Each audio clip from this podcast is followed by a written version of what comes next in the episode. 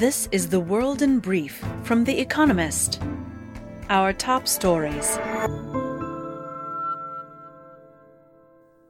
Anderson Torres, who was Brazil's justice minister under Jair Bolsonaro, the former president, was arrested in Brasilia, the capital, on his return from Florida. Mr. Torres was responsible for security in the city on January 8th when supporters of Mr. Bolsonaro stormed government buildings. He is accused of colluding with the rioters, which he denies. Earlier, Brazil's Supreme Court agreed to prosecutors' request that Mr. Bolsonaro be included as a subject of their investigation. At least 12 people died and 39 were injured after a Russian missile struck an apartment block in Dnipro, a Ukrainian city. Russia unleashed two waves of strikes on Saturday. Meanwhile, Rishi Sunak, Britain's prime minister, said that his country would send Challenger 2 tanks to Ukraine. On Wednesday, Poland promised German made Leopard 2 battle tanks. America, France, and Germany have said they will send lighter fighting vehicles, Bradleys, AMX, and Marders, respectively. An estimated 80,000 people gathered in Tel Aviv's Habima Square to protest against judicial reforms proposed by the government of Benjamin Netanyahu, Israel's prime minister. The government intends to weaken the Supreme Court by letting a majority of lawmakers in Parliament overrule its decisions, among other proposals. The Chief Justice has warned that they would, quote, deal a fatal blow to Israeli democracy. Lawyers for President Joe Biden said that five more pages of classified documents had been found in the library at his home in Delaware. Other sensitive documents, dating from his time as Barack Obama's vice president, have been found in Mr. Biden's garage and at the Penn Biden Center in Washington. On Thursday, Merrick Garland, the Attorney General, appointed Robert Hur, a former U.S. Attorney for Maryland, to investigate. China said that 60,000 people have died of COVID 19 in the country in the past five weeks since it abandoned its zero COVID policy. The figures only covered deaths in hospitals, and the true figure is probably higher. Until Saturday, the authorities had announced only several dozen COVID deaths. The government claims that the peak of infections has passed. Meanwhile, China appointed Zheng Yanxiong, the former head of Hong Kong's security forces, to lead the government's liaison office in the city. He is the mainland's most senior representative there.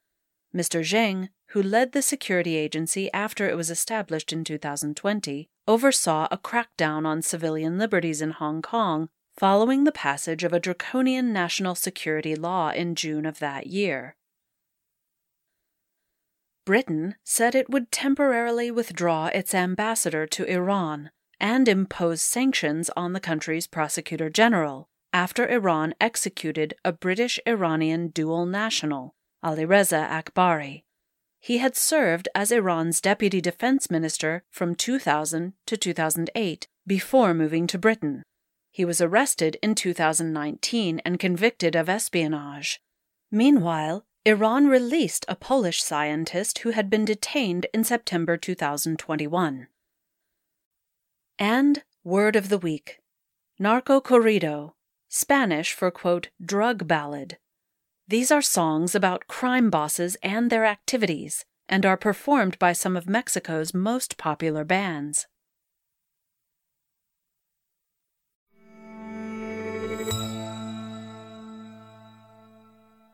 And now, here's a deeper look at the day ahead.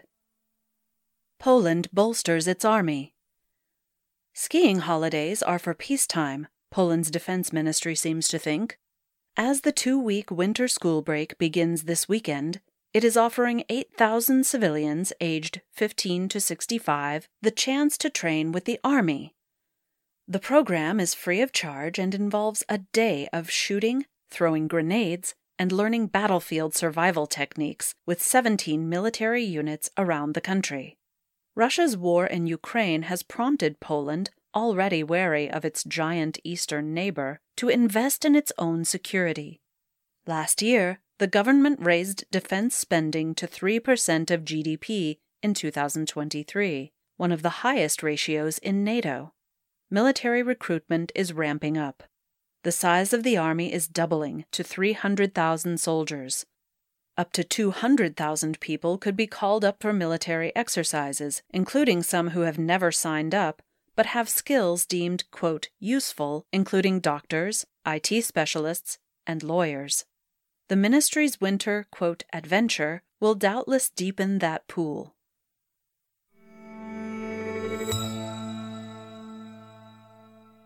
California's climate megaproblems. Californians, used to worrying about the state's perennial droughts, find themselves in a curious position this month. Residents across America's most populous state are wondering when torrential rains will cease. Deadly storms have flooded cities for two weeks, toppled trees, and killed at least 19 people. Droughts and floods are both consequences of the warming climate. A recent study of Californian weather in Nature Climate Change, a scientific journal, suggests that the state will probably experience an increase of 25 to 100% in the number of, quote, whiplash events, rapid transitions from an extremely dry summer to a very wet winter. Climate change is also increasing the likelihood of a Californian megaflood to rival its mega drought. The current storms aren't all bad, however. Some dwindling rivers are roaring again, and officials are reminded of the need to adapt to different types of extreme weather, not just water scarcity. The question now is how long Californians' memories will be once the sun comes out.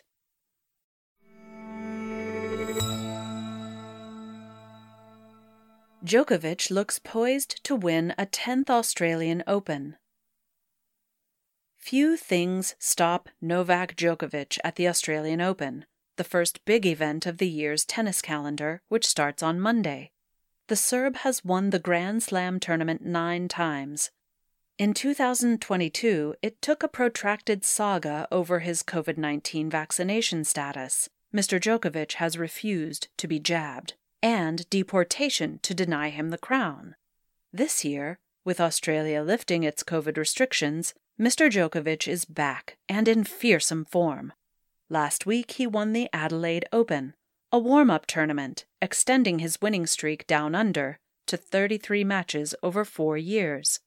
The bookies have him as the overwhelming favorite to win a 10th title, that is ominous for the players trying to break the dominance that Mr. Djokovic, along with his rivals Roger Federer and Rafael Nadal, have had over the sport for nearly two decades.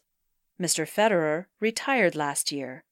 Mr. Nadal is 36 years old and battle worn. But Mr. Djokovic, only a year younger, is still playing superb tennis.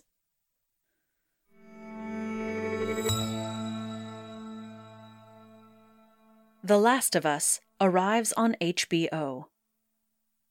The Last of Us, a nine part post apocalyptic adventure, begins on Sunday on HBO Max and on Sky Atlantic on Monday for British viewers. Filmed in Alberta, it is claimed to be the biggest TV production in Canadian history. The series will be HBO's first to be based on a video game franchise. The acclaimed game, released a decade ago, was a big hit for Sony. Set in the aftermath of a global pandemic, the TV film follows Joel, a smuggler played by Pedro Pascal, as he escorts 14 year old Ellie, Bella Ramsey, across the United States.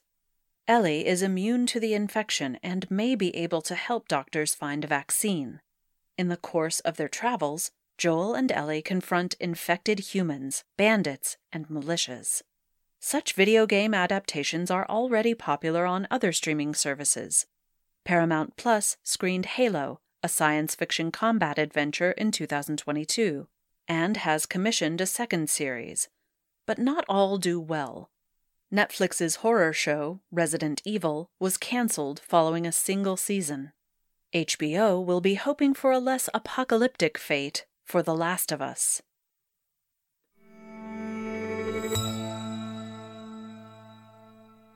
Weekend Profile J.R. Moehringer, Prince of Ghost Ghostwriters. As John Joseph, known as J.R. Moehringer, put it himself, the midwife doesn't go home with the baby. Such is the lot of ghost ghostwriters. You might expect Mr. Moehringer to observe his own rule with extra rigor after he midwifed Prince Harry's Todger and All memoir, Spare. Yet the furor surrounding the book has prompted Mr. Moehringer to bend it, mainly by defending several inaccuracies on Twitter. Perhaps that's because Spare is just as much Mr. Moehringer's work as Harry's. From chimps to champs to princes, Mr. Moehringer can find a written voice for anyone, especially if they have daddy issues and a very large advance. Mr. Moehringer, born in 1964 in New York City, started work as a journalist at the New York Times. He once inhabited the voice of Cheetah, the chimp star of the 1930s Tarzan films, to write a piece marking his 75th birthday. But Mr. Moehringer's own memoir, The Tender Bar, published in 2005, established his real theme how to survive dysfunctional families.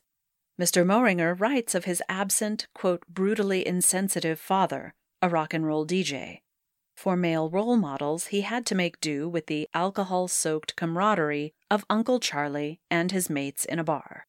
The narrative of a lost boy striving to find his true self caught the eye of Andre Agassi, a tennis star of the 1990s, with an outrageous mullet. He asked Mr. Moehringer to help write his own memoir, Confronted at first by a quote, stilted, resistant Mr. Agassi, Mr. Moehringer unlocked his subject, much as he must have done with Harry, with some 250 hours of interviews. The process bears a close resemblance to psychoanalysis. Harry calls Mr. Moehringer his quote, confessor in the acknowledgments to spare. Mr. Agassi's book, Open, was revealing. It turned out that the Wimbledon winner hated tennis even the mullet was fake, to hide baldness. And of course, there was the emotionally distant father. So, as the publishers must have realized, the Moehringer template was a perfect fit for Harry. But what suits publishers may not have best served the prince, who might have hoped to emerge with a bit more dignity. In an age of selfies and social media exposure, however, dignity is not going to sell books. Prince Harry chose the right ghostwriter to do that.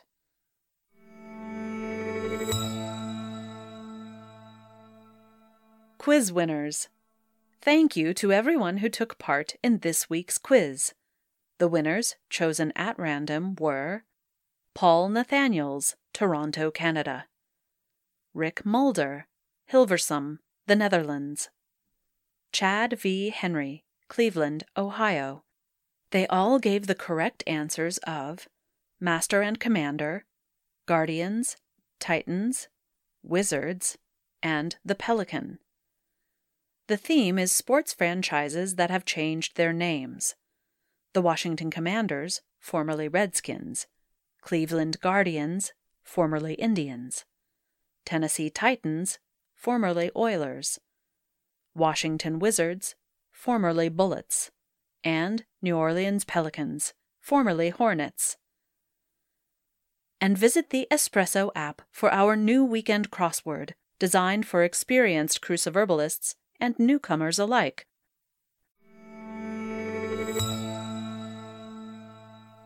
Finally, here's the quote of the day from Anna Louise Germaine de Stael.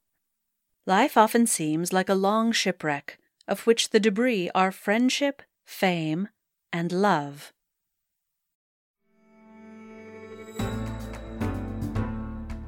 That's The World in Brief from The Economist, available three times every day of the week. You can also hear interviews and analysis from our journalists, including our current affairs podcast, The Intelligence, on your podcast app.